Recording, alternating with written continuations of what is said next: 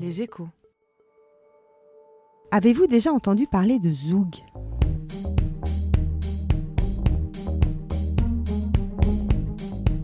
Le bonus de la rédaction est consacré à cette petite ville montagnarde de 30 000 habitants. Je suis Clémence Lemestre, rédactrice en chef aux échos. Bonjour Raphaël Bloch, tu es journaliste aux échos. Bonjour. Et tu reviens de Suisse. Tu es allé à Zug. Exactement. Et tu vas nous expliquer comment Zug, donc cette petite ville, est devenue la capitale des crypto-monnaies.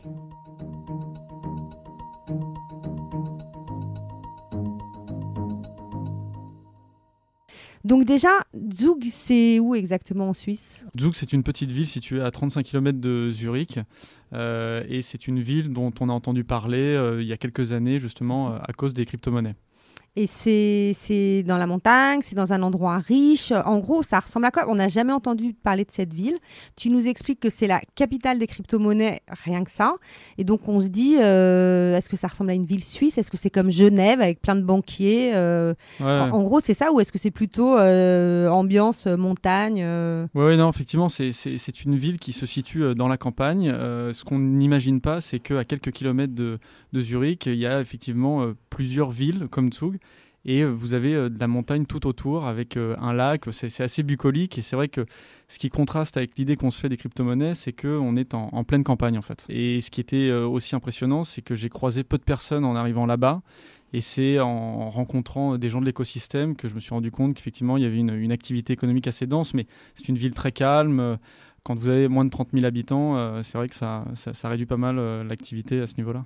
Et est-ce que ça a toujours été une ville de banquiers ou d'endroits où on fabrique de la monnaie ou ils s'y sont mis tout d'un coup un jour ils se sont dit on va faire des cryptos? Non, en fait, historiquement, euh, c'est une ville qui est connue pour euh, en fait, sa fiscalité très attractive. Donc il y a pas mal de riches sportifs ou banquiers. Plus attractifs que le reste de la Suisse? Ouais, plus attractif que le reste de la Suisse. ouais, plus attractif. C'est-à-dire que Zug est considéré comme euh, le paradis fiscal de la Suisse, ce qui est assez euh, amusant quand on connaît déjà le niveau euh, moyen de, de, la fiscalité dans le pays. Et, et, donc voilà, il y a des stars comme Boris Baker qui se sont installés il y a des années à Zug. mais c'est vrai que là, voilà, ils ont vu ces dernières années arriver un nouveau type finalement de riches qui travaillent dans euh, l'écosystème de la blockchain et, des crypto-monnaies. Et qui a eu l'idée euh, justement de développer euh, les cryptos? Tu peux nous raconter un peu le début de cette success story? Ouais. Tout a commencé en réalité en 2014 quand deux génies de la crypto, Vitalik Buterin et Joseph Lubin, sont arrivés dans la ville. Il faut quand même se souvenir qu'en 2014, le Bitcoin est un produit associé au crime organisé, au blanchiment d'argent. Ça date de quand le Bitcoin exactement? Bitcoin, c'est 2009. D'accord, on, peut réexpliquer un peu, euh, éventuellement, ce que tu peux nous réexpliquer avant de nous parler de comment c'est devenu un succès? Qu'est-ce que c'est qu'exactement le Bitcoin, les cryptos, la blockchain en quelques mots? Oui, bah, le Bitcoin, c'est la première des crypto-monnaies qui a été euh, créée il y a tout juste plus de 10 ans. Là, on a fêté euh, donc ces 10 ans il y, a, il y a quelques mois. Et c'est un moyen d'échange décentralisé qui euh, en fait a été rendu célèbre par une technologie dont on parle beaucoup, qui est la blockchain. Et ce qui s'est passé, c'est qu'il y a eu quelques villes comme Tsug qui se sont dit que euh, voilà, il y avait quelque chose, enfin un coup à jouer sur les cryptos et qui ont envoyé des, signaux assez clairs en termes réglementaires et fiscaux euh, à tous les entrepreneurs du monde entier en leur disant voilà, dans tous les pays où vous allez essayer de vous installer, vous allez rencontrer des difficultés, vous aurez du mal à ouvrir un compte en banque, à ouvrir tout bêtement une société. Mhm. Et nous, euh, ce qu'on va faire à Tsug, et c'est ce qui est fait depuis 5 ans, c'est qu'on va vous accueillir, euh, on va vous permettre de créer une société assez rapidement, vous allez pouvoir utiliser des comptes bancaires, et donc ça a amené tout un tas d'entreprises. Et l'une des plus grandes euh, parmi ces entreprises, c'était Ethereum. Mhm. C'est l'équivalent d'un GAFAM dans la blockchain. Et cette société a finalement, par son succès, montré à tout un tas d'entrepreneurs dans le monde que ça valait le coup de s'installer à Tsug. Et donc, du coup, euh, ça a créé une espèce d'appel d'air euh, de spécialistes de la crypto. Aujourd'hui, il y a combien de personnes qui bossent dans ce secteur et qui sont installées dans la ville? Il y en a un peu plus de 500, à peu près. Un peu plus de 500, en sachant qu'en Suisse, il y en a entre 3000 et 3... enfin, ouais, entre 3000 et 5000 à peu près qui travaillent dans le secteur. Mais Tsug, ouais, on concentre un peu plus de 500. À Zurich, il y en a également 500, ce qui constitue le bassin de la, crypto-vallée. C'est quand même pas mal. En termes de, de masse d'argent, est-ce qu'on peut parler comme ça? Est-ce qu'on sait euh, combien d'argent est est-ce qu'on peut dire fabriqué à Zug? Ouais.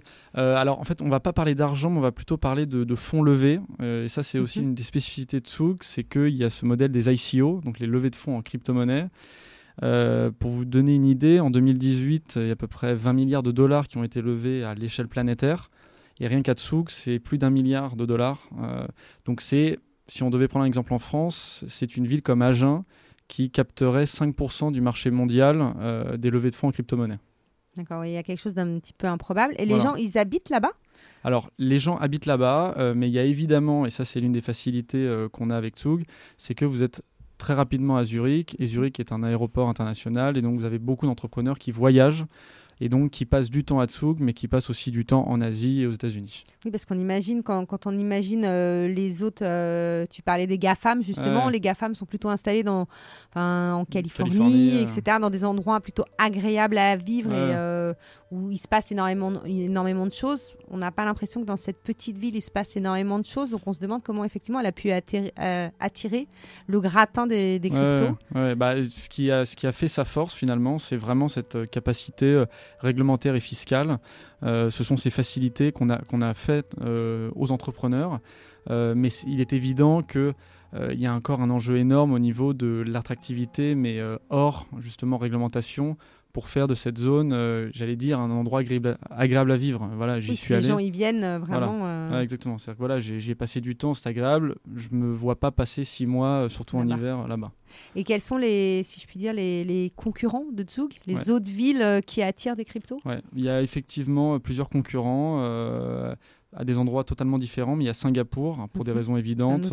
voilà, c'est un autre style. Et là, je pense qu'il est effectivement plus agréable de passer du temps euh, à Singapour parce que c'est une euh, bourse euh, au niveau mondial très connue et qui a tout un hub technologique qui s'est développé. Après, vous avez Malte. alors, Malte, c'est un endroit un peu plus sulfureux parce qu'il y a des soupçons de blanchiment et de, fraude fiscale. mais c'est une plateforme très dynamique. Et le dernier endroit dynamique, c'est New York. Et New York, vous avez évidemment le poids de Wall Street.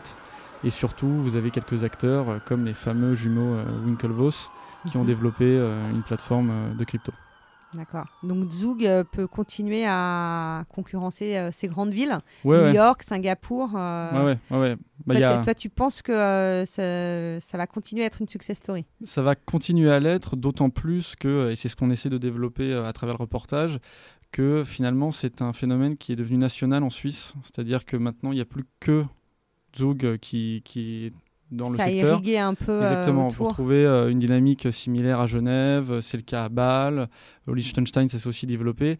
Donc finalement, c'est, on est parti du local pour arriver au national. Et euh, là, le nouveau donc, président de la Confédération veut faire de la Suisse une, une crypto-nation. Merci Raphaël. Ton reportage est publié cette semaine dans les Éco Weekends.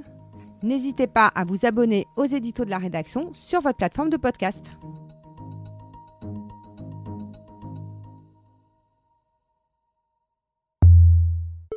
Les échos.